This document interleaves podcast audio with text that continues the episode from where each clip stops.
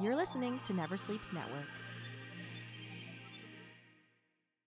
This episode of Speech Bubble is sponsored by Hairy Tarantula, where not only can you get your comics, your magic cards, and all the stuff that geeks like you will love, but now that accessible washroom is finally complete. This hits home for me, you guys. I'm a guy who uses a mobility scooter. I know how hard it is sometimes to have washrooms accessible in Toronto. So I'm really proud of Leon for putting his money where his mouth is, completing that accessible washroom, and making equal access for everyone. So go on down to 3456 Yonge Street, Hairy Tarantula, and tell them Aaron sent you. Hey, fan people. If you've been listening to this podcast for a while, you know I'm always talking about the connection between comics and coffee. It's because I love coffee. I do my French press every morning, I do the pour over. That's why we've teamed with the superheroes at BAM Coffee, bamcoffee.ca. Their roaster Aaron is Canadian, he's from Saskatchewan, and he's a geek like us. That's why he's putting his clean, ethically sourced coffee in something called a BAM box. He's combining coffee with the geek swag that I know our listeners are going to love. That's 700 grams or 350 grams of coffee with art prints by local Canadian comic artists, a limited edition mug. I mean, what more could you ask for? If you want to try it, he's giving a special promo code to Speech Bubble listeners SB15. So go to bamcoffee.ca, type in SB15 at checkout, and get 15% off your first BAM box. Hey, maybe you want to just try the coffee. That's okay too. He'll send you 150 grams of coffee, and all you got to pay for is the shipping. I mean, that's a pretty amazing deal. So go to bamcoffee.ca and tell Aaron that Aaron sent you.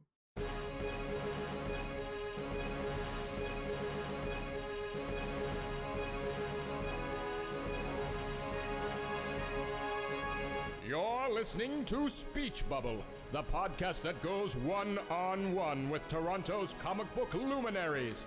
Here's your host, Aaron Broverman. Godspeed, old chum.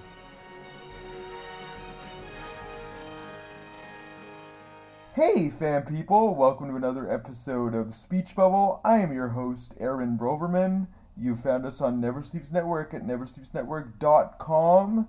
Uh, don't forget to subscribe and leave a review on Apple Podcast, Spotify, Google Play, or wherever you get your podcast needs met. Um, with me today, we have uh, Becca Kinsey. Uh, Becca, how are you today?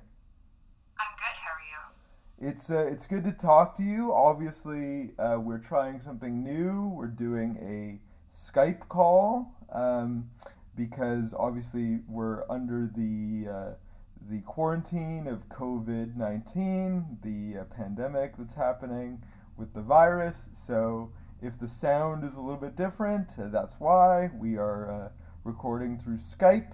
So hopefully uh, you can hear all of us and everything is cool in that way.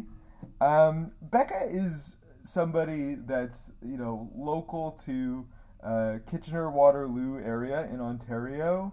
Uh, she's known for her independently published book uh, Gehenna Death Valley, which is sort of like uh, a horror comic akin to you know I Know What You Did Last Summer, sort of those classic teen horror movies like Scream and that sort of thing. At least that's what it reminded me of.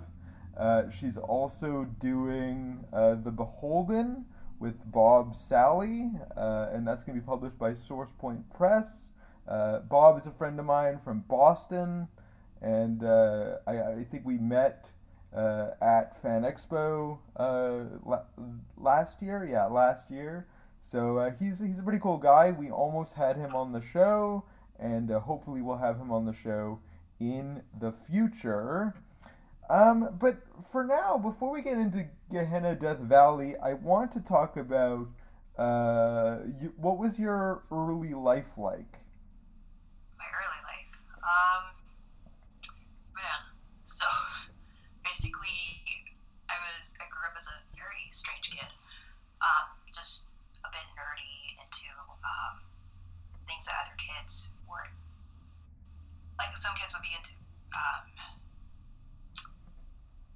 say, like Power Rangers or something. And growing up in a conservative household, I wasn't allowed to watch stuff like that. So um, a lot of the time, I was I would watch things that my dad would watch, like back from the 60s or 70s or something. So it'd be like the weird sci-fi shows. Like, do you remember back in the day on TV, there'd be those weird Supermarionation or those puppets? Yeah, I used to watch them. Uh, Thunderbirds Yeah. and Yes. you know, uh, there was a total, there was a ton of them. Yes. So Thunderbirds was my thing back in the day, and then I uh, moved on to Star Wars. So for a time when I was a kid, those were the best movies ever in my world.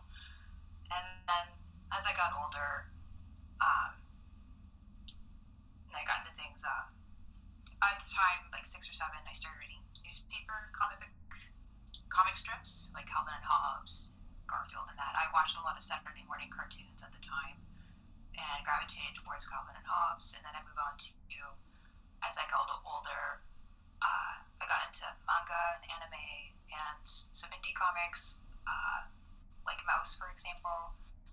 And movies, I started to get into like fantasy and then into horror. Uh, and I remember while we're talking about like world events and that, I remember when I'm just thinking of like the last major world event that kind of affected. I say North America mostly.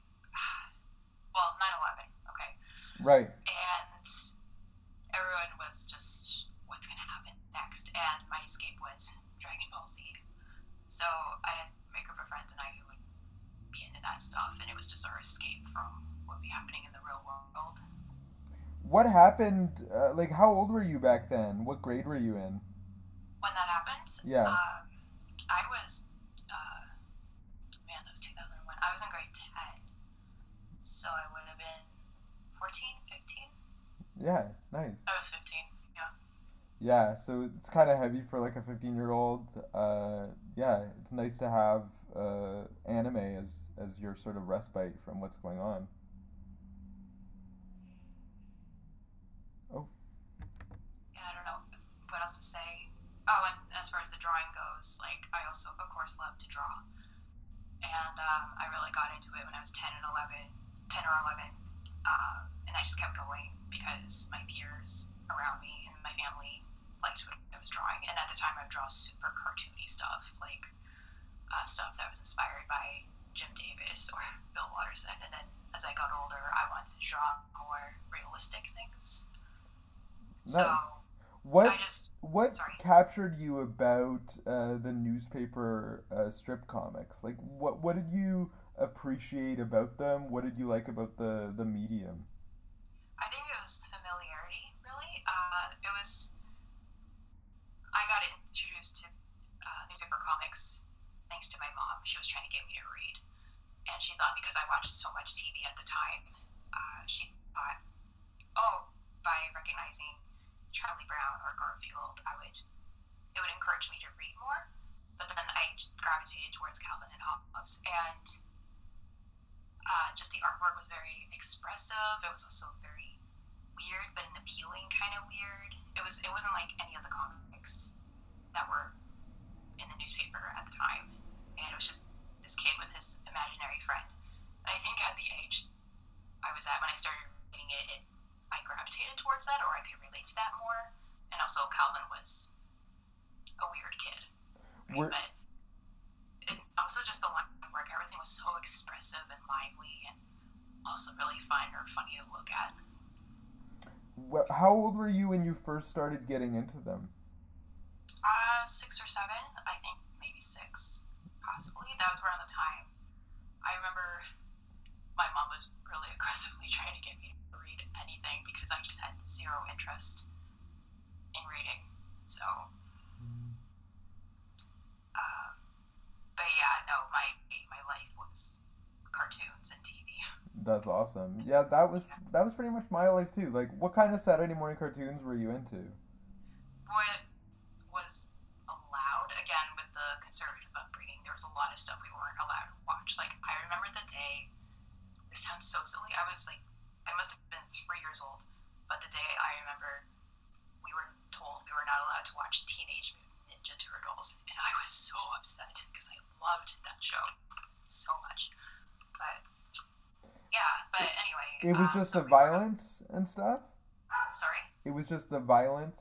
The vi- like, yeah, the perceived cartoon violence or whatever it was that concerned parents at the time. But just you know, you look at the co- the um the cartoons now and it's so silly. right. You know, like no not nobody says the word kill. It's like I will destroy you and all that. And the foot ninjas were, if I remember correctly, been a while, were robot robots, not real people. Anyway, um, that aside, uh, the stuff we were allowed to watch, like I, I watched a lot of Garfield. Uh, I watched a lot of Bugs Bunny, the Bugs, Bugs Bunny and Tweety show. Uh, and then my dad would bend the rules a little bit, so we also watched shows like Cops and just whatever was on TV. Um, also the Disney cartoons like Gummi Bears and DuckTales and all those. Those were good shows. Like I totally, I totally watched those shows. Like honestly, I mean, I watched the other shows too, but uh, you know, th- there's nothing to sneeze at if you're watching like Ducktales and stuff. Like that, those are Mhm. good. Also, best theme song ever, DuckTales. Yeah, for sure.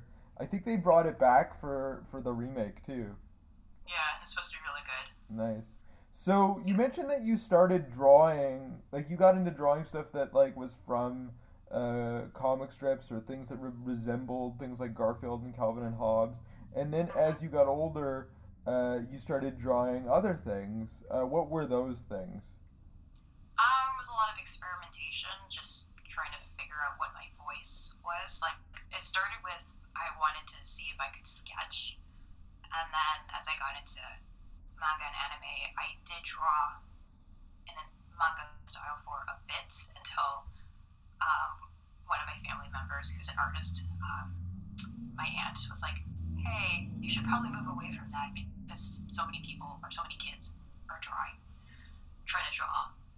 or copy that style, try to come up with your own voice. And I was like, hmm, okay. So I took that as a challenge. And um, I started out trying to blend the manga influences with whatever.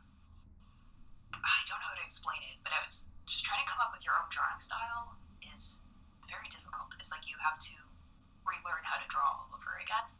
So it's just been a continuous, continual is that even a word? Anyway, it's been a Yeah, continual is a word. Yeah. Uh, yeah. Um, it's been a process. So I'm still. I think at, at this point I'm getting better with getting the from my head onto paper or on my tablet the way I want want them to come out. But it's it's still I allow my work to evolve. So if I were to describe my style, I still know, don't know how to. I don't know what it is, really, but it's it's its own. Yeah, I think that's what I makes you unique. Sorry. Like I think I think that's what makes you unique. I was just gonna say, um, yeah, the the fact that it's still evolving, and you're still finding it is sort of exciting for fans of yours. I think. Yeah, creatively, I don't like being restricted in a box or a box full of rules. I just like to experiment and have fun with what I'm creating. Okay. Okay. Cool. Cool. So I guess like, were you always somebody who drew? Yeah, like even before I got into drawing a lot more, when I was a little kid, I loved drawing. Like I loved using pencil crayons or crayons. Like my favorite subjects in school was always art,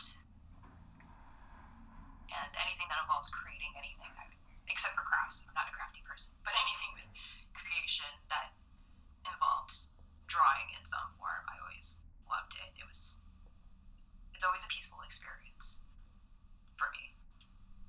And it was always the place where, um, at least at the time when I was a kid, I received less judgment from.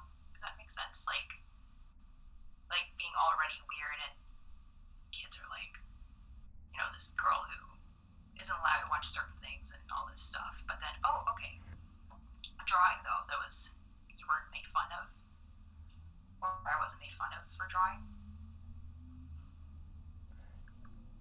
Oh, to- totally. So like people thought it was cool.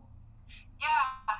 It was comments were always they were usually you know positive or just like oh well that's cool you know and but I didn't think of anything of it at the time until ten or eleven when I was like oh I can actually draw I guess okay I'll just keep doing it you know and it wasn't just to get approval it was just something that I felt naturally comfortable with. That's awesome. Did you mentioned before that your your aunt was an artist and she kind of Yeah. told you to find your own style and and you know stop doing what other kids were doing in terms of uh, anime and manga because that that's what a lot of kids were doing. What Yeah. what what kind of art did your aunt do? Like what kind of artist was she? Oh, she's still an artist. Uh, she's, I would say, I mean, she can correct me if she wants to, if she hears this podcast, but I'd say she's influenced more European style of art. Um, and I got a lot of art history lessons from her, and, also art lessons in general when we would visit. Um, and she, she had a good, has a good history knowledge, and it's like I always learned something new from her. And she would always, um, I remember after one visit, she would mail over uh, a couple of art kits. Remember, like back in the day, these art kits would they were popular, and it was a selection of pencil crayons and watercolor paints, and you used to get them from Costco at the time. Yeah, I totally remember that. That, that yeah, I might have had she- one. Yeah, and then she would add um, extra paints, like oh, I put this here because it's super helpful, etc. And also like how to draw books, which we still have them to this day. Um, did you like? How did you start getting into comics? Was it like, you know, did you start collecting actual comics? Uh, did you want to get into like storytelling? How did you, you know, start making comics of your own? Um, it was a slow process. It started with collecting manga. That was the first batch of comics I was collect, and then also during high school, I went to Cameron Heights, and the shop that was within walking distance was Then and Now Books or Now and Then Books. I, I have a horrible feeling I may have mixed up the name. Ugh. Don't come at me, people. But anyway, it was the best shop in KW at the time, but the owner passed away. Um, and anyway, my friends and I uh, would go there and we would hang out there, buy comics there. And one of my friends, um, she would buy comics like Lenore the Cute Little Dead Girl or Johnny the Homicidal Maniac. And so I, that was the beginning of getting into indie comics as well. And that, around that age, I that was where I found Maus. Because in school we uh, talked about it and and down the road I ended up working at the local library and had access to way more comics there. And then my sister would bring home uh, books on how to draw comics, and she would get them for me, and I'm like, oh, okay, this is interesting. And it was just the more I was surrounded by it, and the more I came into contact with these kind of books, I'm like, I could do this, you know. And so after high school, I was just like, why not? Why not just put up a website and make web comics just to see if I could do it? Yeah, totally. Like, um, I I think it was called Now and Then Books, and I think Harry Kremer, the the owner who passed away. I mean, I think Now and Then Books was uh, the first comic shop in Canada, if I'm not mistaken. And uh, actually, the the Harry Kremer Award uh, from the Shusters is named after Harry Kremer, the the owner of Now and Then Books, because it was the first comic shop in Canada, and it, it rewards like you know the best comic retailer in Canada for for that year. I just should tell our listeners that. So pretty awesome that you get to go to like essentially the original comic shop for a time. It was one of the best shops, and sad, I'm very sad it's not there anymore. But What was he like? Did you ever get to meet him? I didn't, unfortunately. Um, it was just when I was there, it was just my friends and I hanging out. But it was, it was always a joy to walk into that store. Like there was so many cool books there and cool toys. Some of the toys I would see there. Um, How yeah, it was Sorry. How did it compare to other um, shops that you go in now? Um, I'm not sure how to describe it, but now now and then books it had its own flair or style. Well, not style, but it was different somehow. I don't know how to put it, but it was it had its own charm. Awesome. It was just the environment that you were in. It was definitely welcoming, and I'm not saying the other places are not welcoming. Far from it. Like I love Carry On Comics.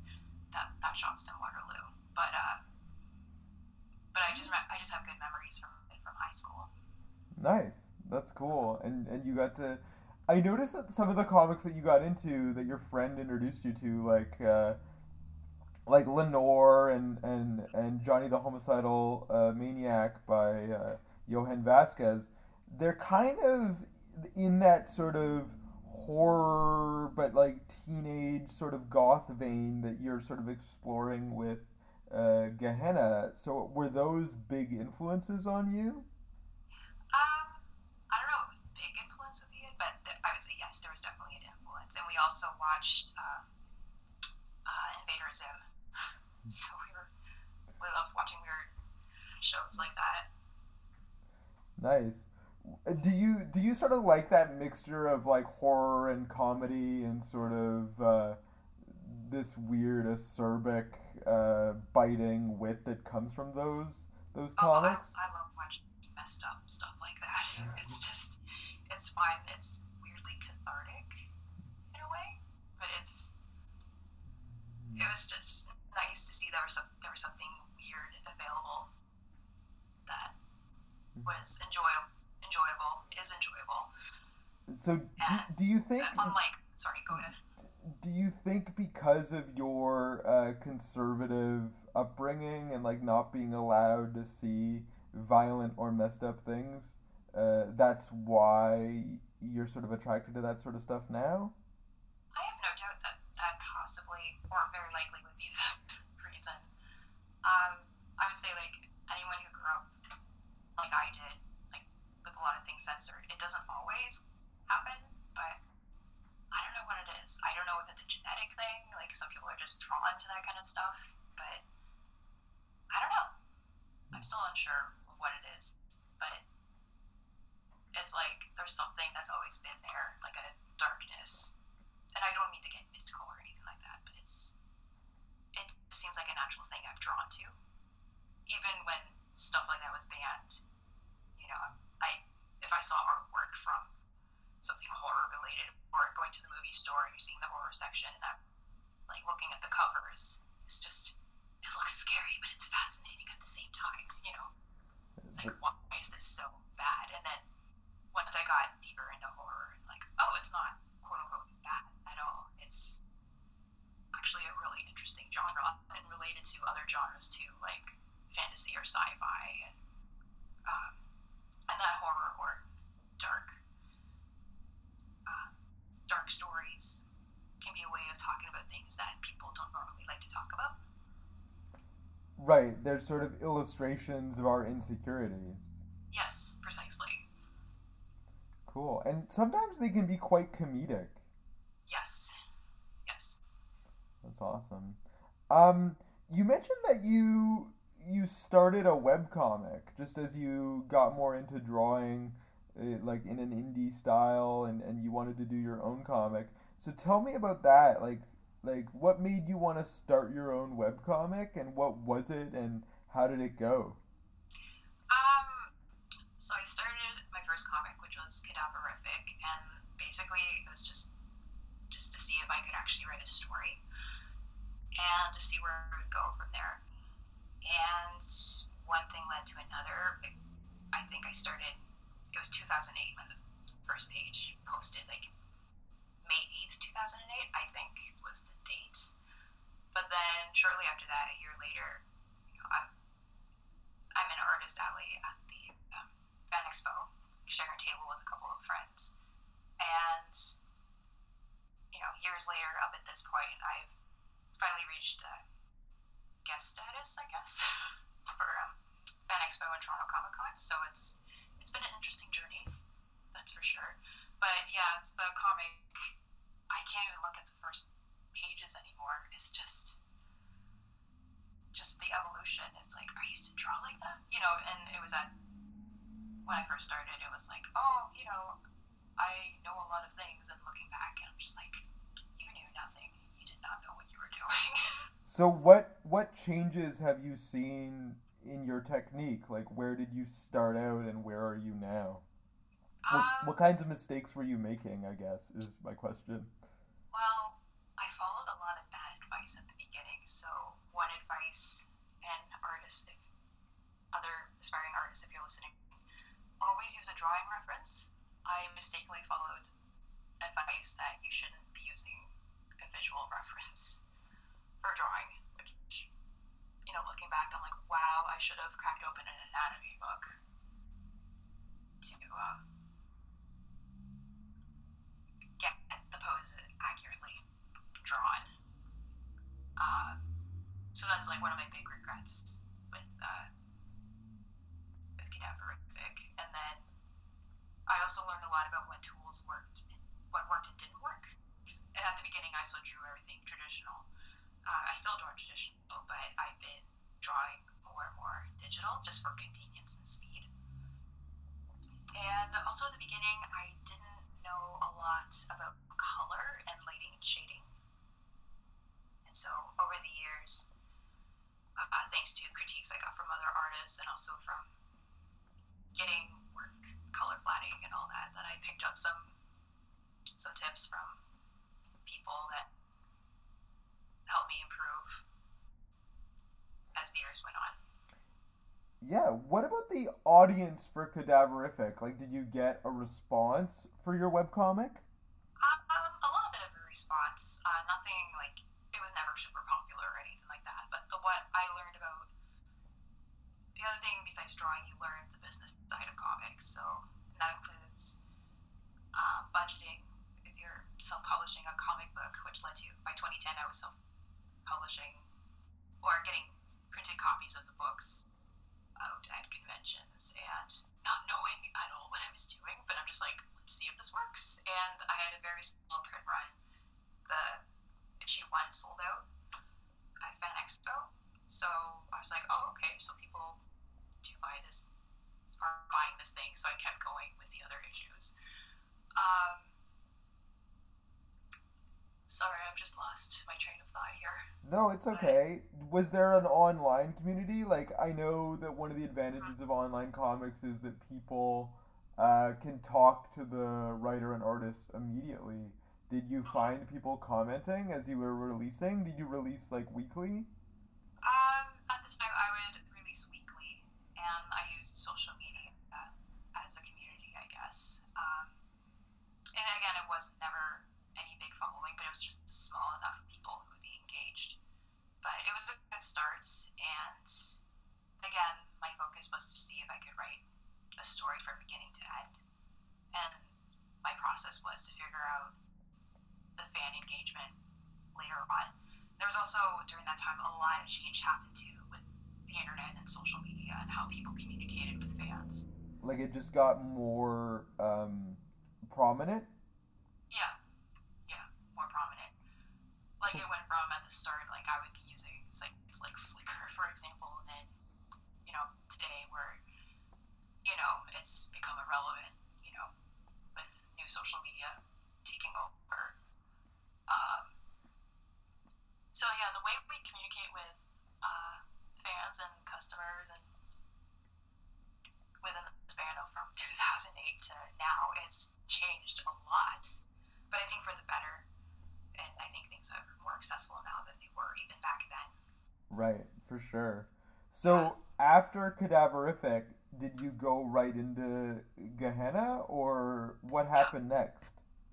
I had the idea for Gehenna actually since 2008, but I put it aside just so I can get Cadaverific finished. Oh yeah, I remember. One thing with Cadaverific I learned from was marketing, and I the other thing I regret is titling the comic Cadaverific because those of you who are Dragon Ball fans know that if you watch the Team Four Star parodies, that title Cadaverific came from those videos, and so I got a lot of confusion from um, fans at Fan Expo, they thought, oh, it's a Dragon Ball uh, inspired comic or something. And I'm like, no, no, it's a completely different story. And I lost so many sales because once people realized, oh, it's not a parody or it's nothing to do with the Team Four Star Dragon Ball uh, parodies, you know, and I'm just like, okay, I need to get better with titling.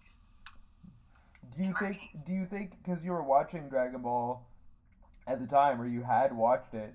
Do you think you titled it that unconsciously because of the influence of Dragon Ball in any way? I think I made the naive assumption that the Team Four Star videos would just be a passing thing, but obviously they're still going. As far as are they still going? I haven't watched the videos for a while, so I'm a terrible fan. But um, yeah, I greatly underestimated how long those videos would be popular for. So Yeah, totally. yeah.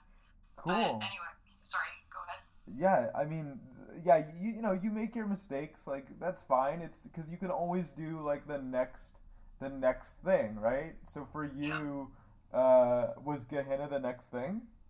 Yeah. So um, after Cadaver was done, I just moved on immediately to Gehenna, and I think like the same year, I finished Cadaverific in the spring, and then moved on to Gehenna. The first comic page went up in October of 2014, and the whole thing wrapped up recently uh, last year, and um, I got my first graphic novel novel out last summer. So that was a huge, huge accomplishment, personal accomplishment.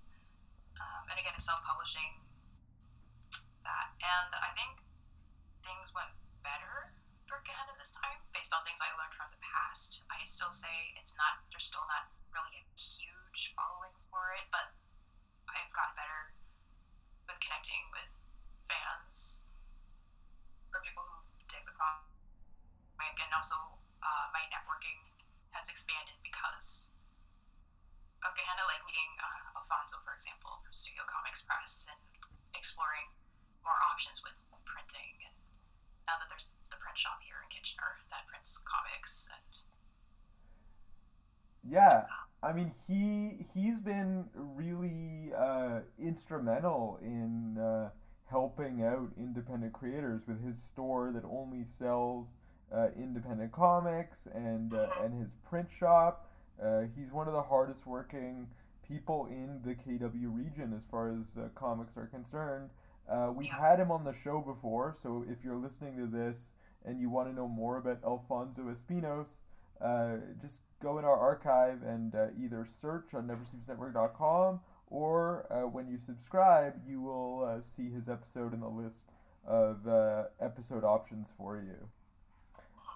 yeah, his his shop, and he's been a great help, and it's because I'm fortunate that with the shop here in Kitchener, um, I didn't need to post a Kickstarter because I, I managed to save costs by having a shop local here and just getting it done myself, like saving money aside to have a short print run done of the graphic graphic novels, and you know he's been a great help with the community, that's for sure. Nice. So tell me about Gehenna. Where did the idea come from? Uh, if people aren't have never heard of it, uh, how would you sort of describe it to them? Um, I tell them first it's like Scooby Doo goes to hell, except there's no dog, no mystery machine, and the monsters are very real. Very real. Um, the idea came from I had these uh, crummy um, dollar store kabuki masks. I I don't know if that's what they actually are, but they're these porcelain uh, clay mask thingies, and it was a Christmas gift. And they came with these horrible paints, and so I'm like, okay, I'll just paint these, whatever. And the paint came out horrible and splotchy and just gross. So anyway, that was the beginning of where Gehenna came from because I'm looking at these masks. I'm like, these look like a serial killer or something a serial killer would wear. So, and the mask designs became uh, the masks that the dwellers wear from the Gehenna story. Um, so yeah, I just wanted to make a simple horror story, and it expanded more than I intended to.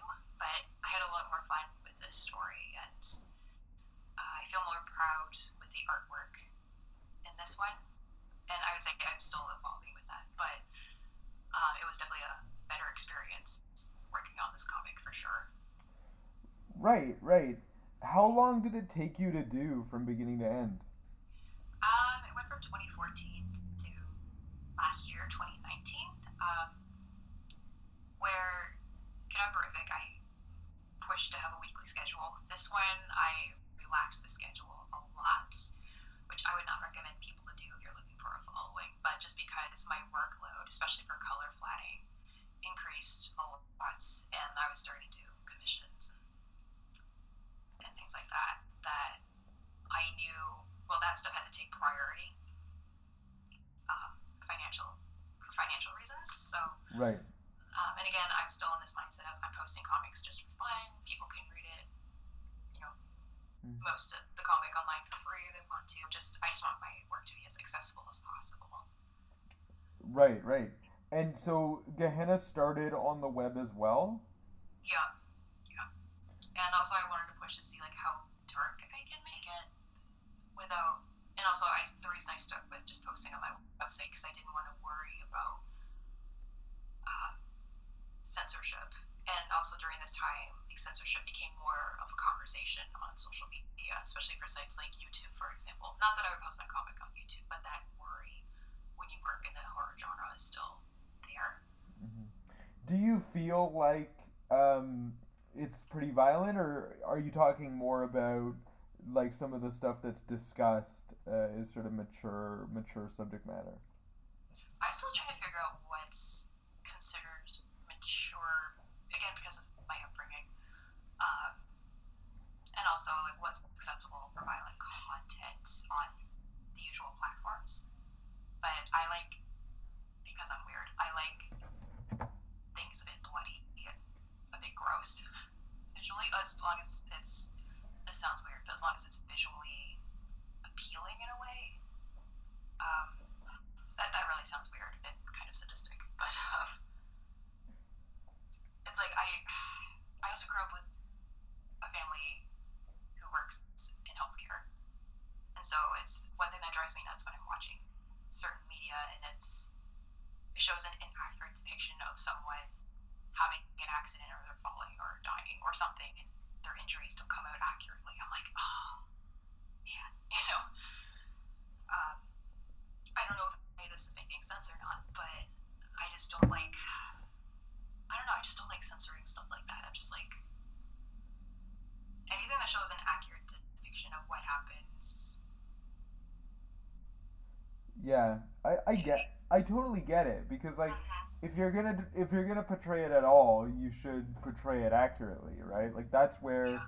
the sort of visceral impact comes from. You know what I mean? Like especially if you're doing a horror comic, part of the horror is the body horror and the anatomy and the violence of it, right? Yes, and I also like, and again with body horror, and but it went in more in that body horror direction with Gehenna. What I like about that genre is like you can be as weird and creative with it as possible, and I know it totally contradicts my accuracy uh, thoughts on uh, violence and that, but uh, I just think it's really cool when you can experiment with what you can do with the comics medium and also with the genre and also uh, um, and just I just want to push like what I can do to that would make the reader or viewer uncomfortable with visuals just to make the story more effective or more chilling somehow because I, I love movies like The Thing for example Yeah, yeah, totally. Like John Carpenter is like a big influence for body horror stuff, like The Fly and The Thing and that sort of stuff. So I could old school Cronenberg yeah Yeah, yeah, Cronenberg and yeah, for sure, like Escape from L.A. uh, for John Carpenter and stuff, and Cronenberg. It's like totally, like I totally get where that's that's uh, that's an influence, for sure. Um, you you mentioned that you were doing a lot of uh, color flatting and stuff. Uh, I heard that you did some of the color assistance work or color flatting work uh, on Kaptara with uh, Chip Zdarsky and uh, Kagan McLeod. How did you get that job?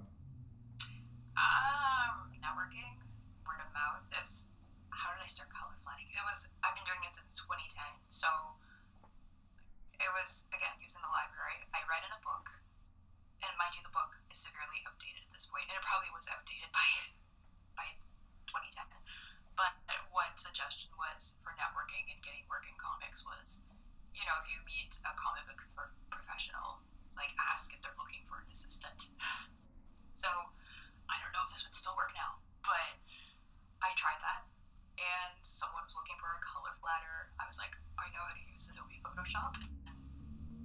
I was at a networking event. I think it was yeah, it was TCAF, and I got the job color flatting and have been doing it ever since. So basically through word of mouth um, from other artists that oh here's Becca, here's a color flatter, and she does a good or decent job or whatever. So um, that was how I met uh, Chip through uh, Ian Herring, artist Ian Herring, who uh, was at the Great Studio at the time, and uh, and Chip and Kagan and anyone I've most people I've worked with so far have been awesome, but those two especially have been really awesome to work with and uh, two of the best people to work for.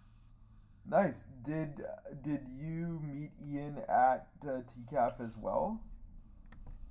Sorry. Did you meet Ian at TCAF as well? No, I um.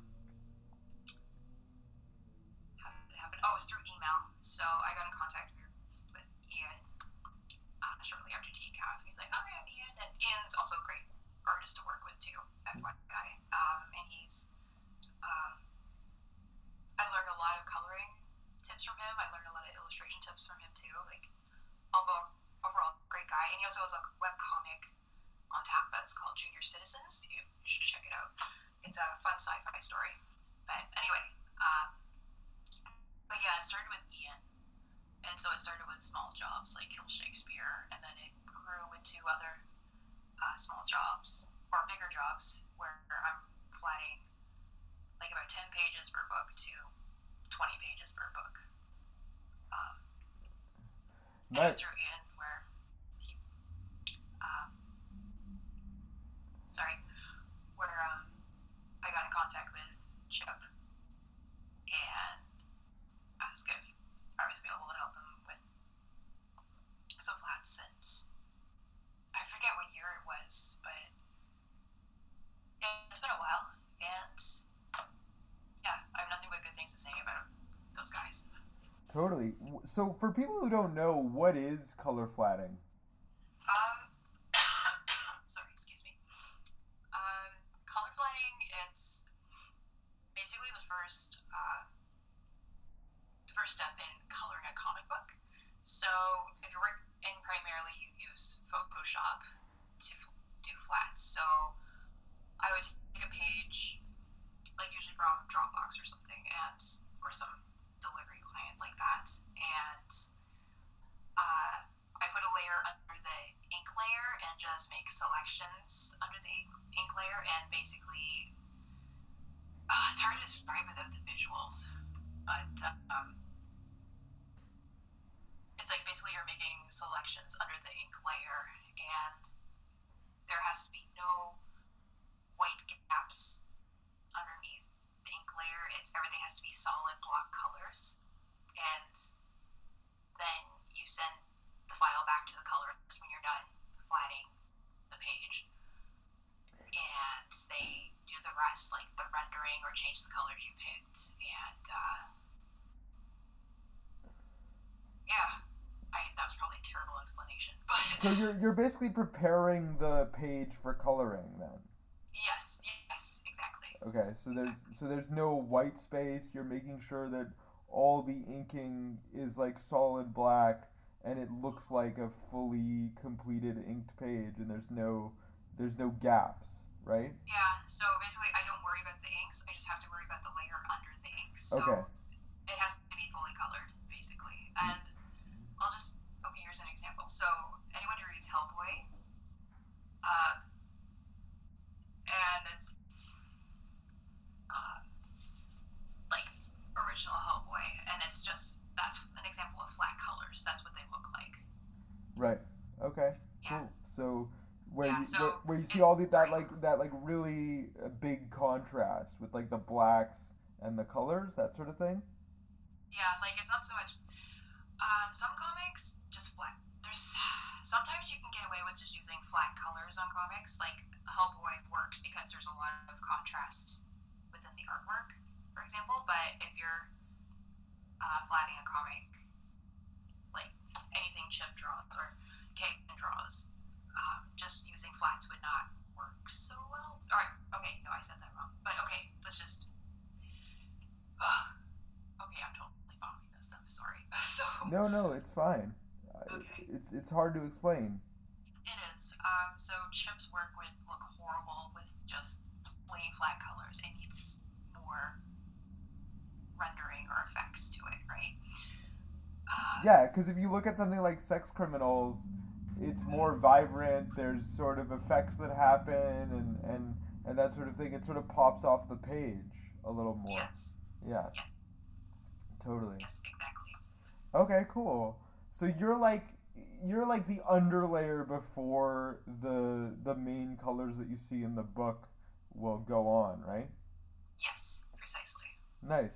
Cool. All right, that makes sense. I think people can follow that for sure. Maybe uh, for our social media, when uh, this episode comes out, I'll get you to maybe post an example of uh, of color flatting so that I can show uh, the listeners if they go to uh, at Speech Bubble Pod, I can show them uh, an example of what color flatting uh, looks like. Okay. Yeah, Yeah, totally. because it You cut out a little bit at the, before um, you mentioned the social media part. Oh, just just that I would I would maybe post uh, your examples of color flatting on on social media, just so people could get an idea of what it what it looked like when the Yeah. episode comes out. Yeah, I've got a short clip somewhere on my computer of uh, me flatting something, so I'll just send that to you when. Sounds sounds good. Sounds awesome. All right. Um, I want to talk to you about the project you're working on uh, with Bob Salley for SourcePoint Press. It's called The Beholden, right? Yeah. Um, I'll just as much as I can tell you. Yeah, for sure. In its infancy. Yes. That's what you're working on right now, right? Yep. Yep. And it's going very well. Uh, the team behind it is great. Um, we both know Bob is awesome. Um, it's being edited by Drina Joe, and uh, the art is being done by uh, Tom Cooper, and it's he's a great fit for the project, and um, just slowly come together. The inks are coming together, and I'm just really really excited for it to come out when whenever it comes out. But yeah, it's gonna be a very short series, um, up to four issues, I believe. I, I think I can say that. So Yeah, totally, totally. yeah, yeah. Cool. But no, it's been it's been great, it's, and it's my first um, writing gig too, is very exciting. Yeah, I mean, Bob, I know a lot because he works with a lot of uh, Toronto and GTA and Ontario uh, artists. Uh, he worked with Sean Daly on Ogres, I think, and Yes. uh, Fantastic book, by the way. yeah, really good. I, I have it. I highly recommend uh, our listeners check it out. He also worked on uh, the Salvagers, and his his main publisher is SourcePoint Press. So he works with SourcePoint Press a lot. Uh. I think they're a publishing house, small indie publishing house out of uh, Michigan, I think. So uh, if you listen to uh, Jason Clark, another podcast, if you listen to his podcast, An Elegant Weapon, uh, which is also on Never Sleeps Network, uh, he is sponsored by SourcePoint Press, so he has a lot of the SourcePoint guys on it. So if you if you buy something like The Beholden or Ogres or Salvagers or anything else that Bob wrote or and that Becca worked on, uh, and you and you want to know more about SourcePoint Press, uh, you should go to An Elegant Weapon for sure and listen to that uh, podcast. For sure. And also during this time, during the COVID 19 outbreak, um, if you see SourcePoint Press posting about a live auction, like that's one way you can help them out during this time because there's they're also a casualty of the many, many events that have been canceling because you know recent events. So uh, they just had a live auction uh, a couple days ago, but they'll have another. I think they'll have another one very soon. So stay tuned on the socials for information for that. But With the COVID stuff happening, are, are you okay as an artist? Has it been a bit of a struggle? Like, what's your life been like so far? Um,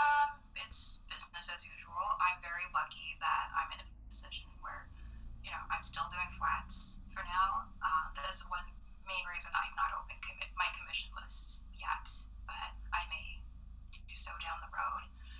Um, but yeah, I was supposed to go to Toronto Comic Con um, this week, and for reference, this this is the week of uh, March 18th that we're talking, but Yeah. it, it's been canceled. I understandable. I was so looking forward to going, but at the same time, I'd rather people be safe and not spread the COVID 19 even further. But yeah, it sucks. You know, it was like I've been in hibernation mode during the winter, getting some new work out. I was hoping to get a new comic I'm making out, but I'm pushing it back to summer fall right now. But anyway, uh, and I was looking forward to seeing people again and, you know, seeing fans and others again at uh, Toronto Comic Con. But, you know, it is what it is. We need to be safe, and that's more important. How what is it like seeing people that don't normally work from home suddenly have to work from home when you've been doing it for your entire career? Uh, part of it is sad and part of it's amusing. Just, you know, like, obviously, like I said, I'm, I'm just business as usual, but for people that, that they get bored easily or they're extroverted and they're like, what do I do? And they're super worried. I know, understandable.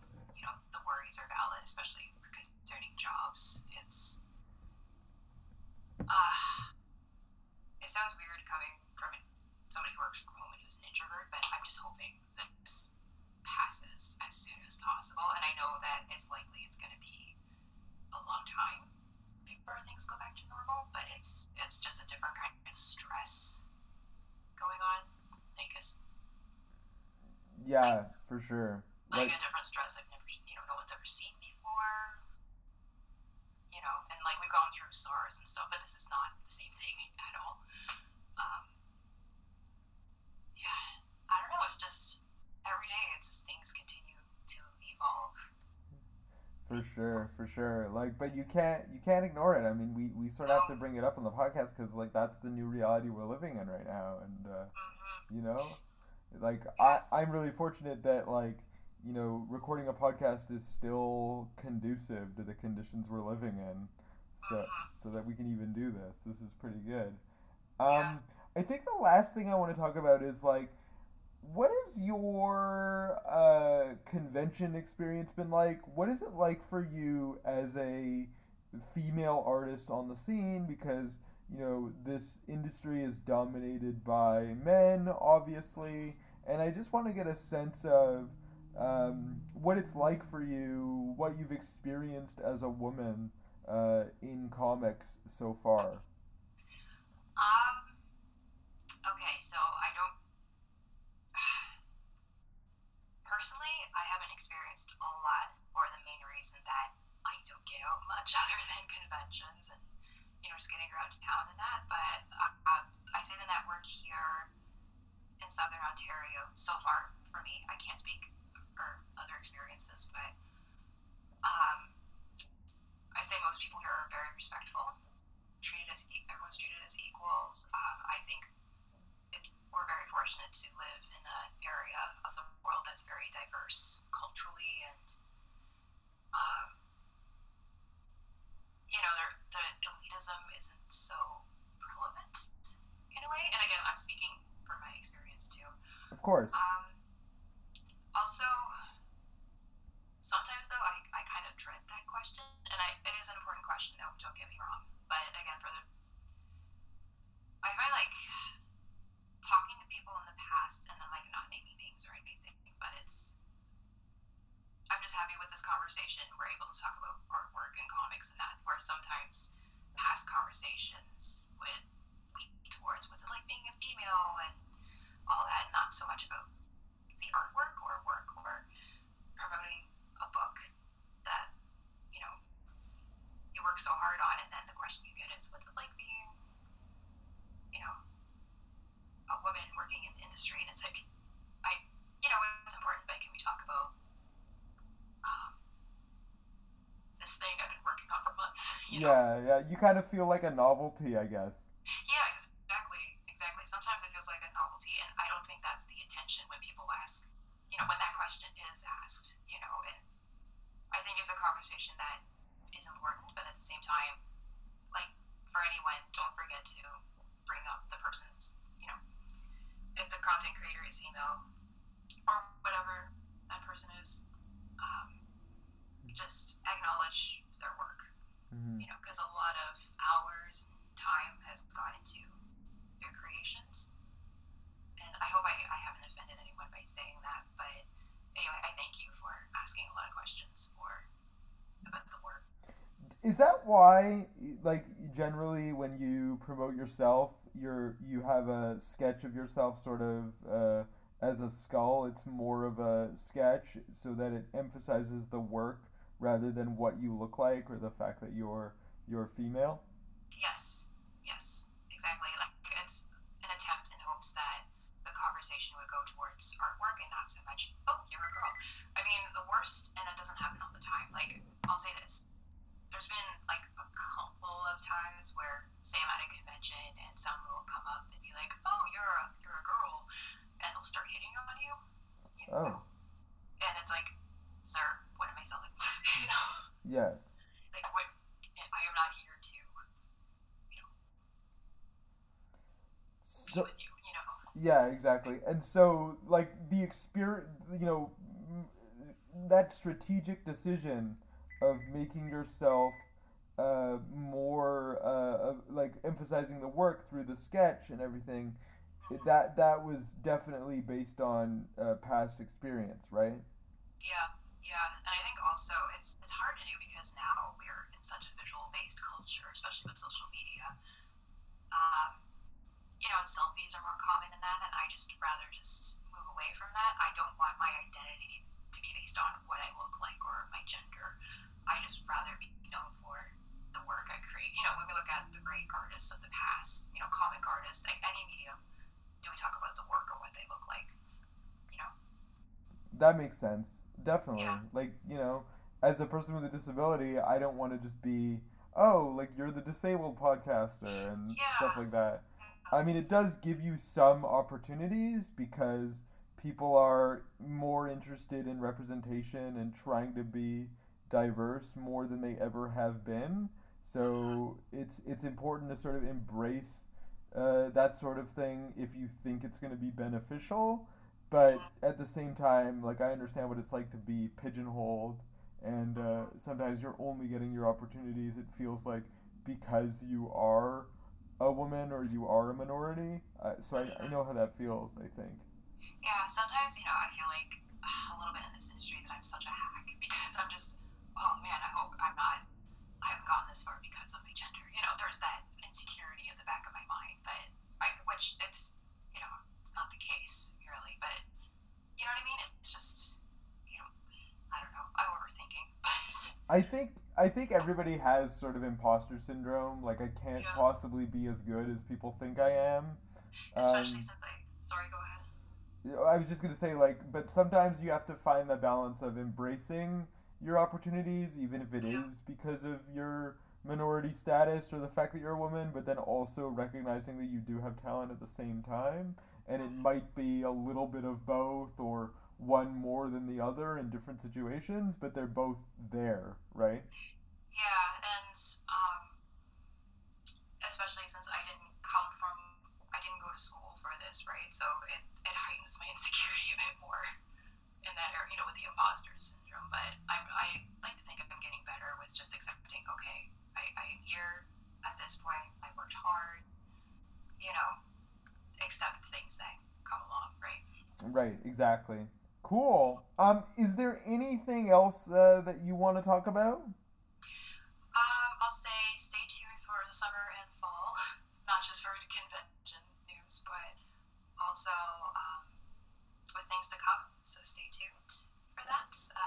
Another horror stories in the works. Independ- independently published? Yes, for now. For Aw- now. Awesome. Um, both writing and drawing this project. Um, I've got a few pages, quite a few pages drawn for it so far, but um, with COVID 19 throwing a wrench, it's I've had more time to develop this idea and work more on the beholden what's to come. So stay tuned. And also, again, please support any, every, anyone who's affected by this. Support Mhm. you know, your favorite artist, um, share, retweet, whatever. Um, anyone opens a commission list or they have a live auction going on, you know, um, everyone needs support more than ever now. Right, right. I I uh, I echo those sentiments for sure. Um, the Gehenna, like the full title of Gehenna is Gehenna Death Valley. It suggests because there's a colon uh, that you you might return to the Gehenna universe because you could say like Gehenna something else. You know what I mean? Are you? And funny you should say that because yes, I do intend to return to Gehenna after this current project is done. Um, so stay tuned for that too. Awesome. Where can uh, people follow you on social media if they want to keep up with the stuff that you're doing? If you launch another webcomic, for example, if you do return to the Gehenna universe, uh, how can people uh, keep in touch or follow what you're doing? Okay, so you can follow me on Instagram at the underscore Becca, um, Facebook at Becca, and I also have my website, thebecca.com. Nice. Well, thank you so much, uh, Becca Kinsey, for coming on. Uh, it's been a great conversation, and uh, we'll see you next time on Speech Bubble. Thank you so much for having me. It's been great talking to you. You're so welcome. This has been Speech Bubble. See you in the future, friends. Never Sleeps Network. This has been a Never Sleeps Network production, executive produced by Alex Ross. For more information and content, visit neversleepsnetwork.com.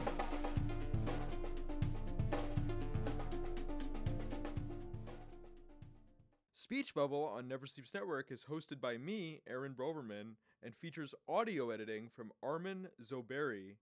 It has announcements by Craig Mayhem and Sean Ward, with graphical assistance by Brittany Tice.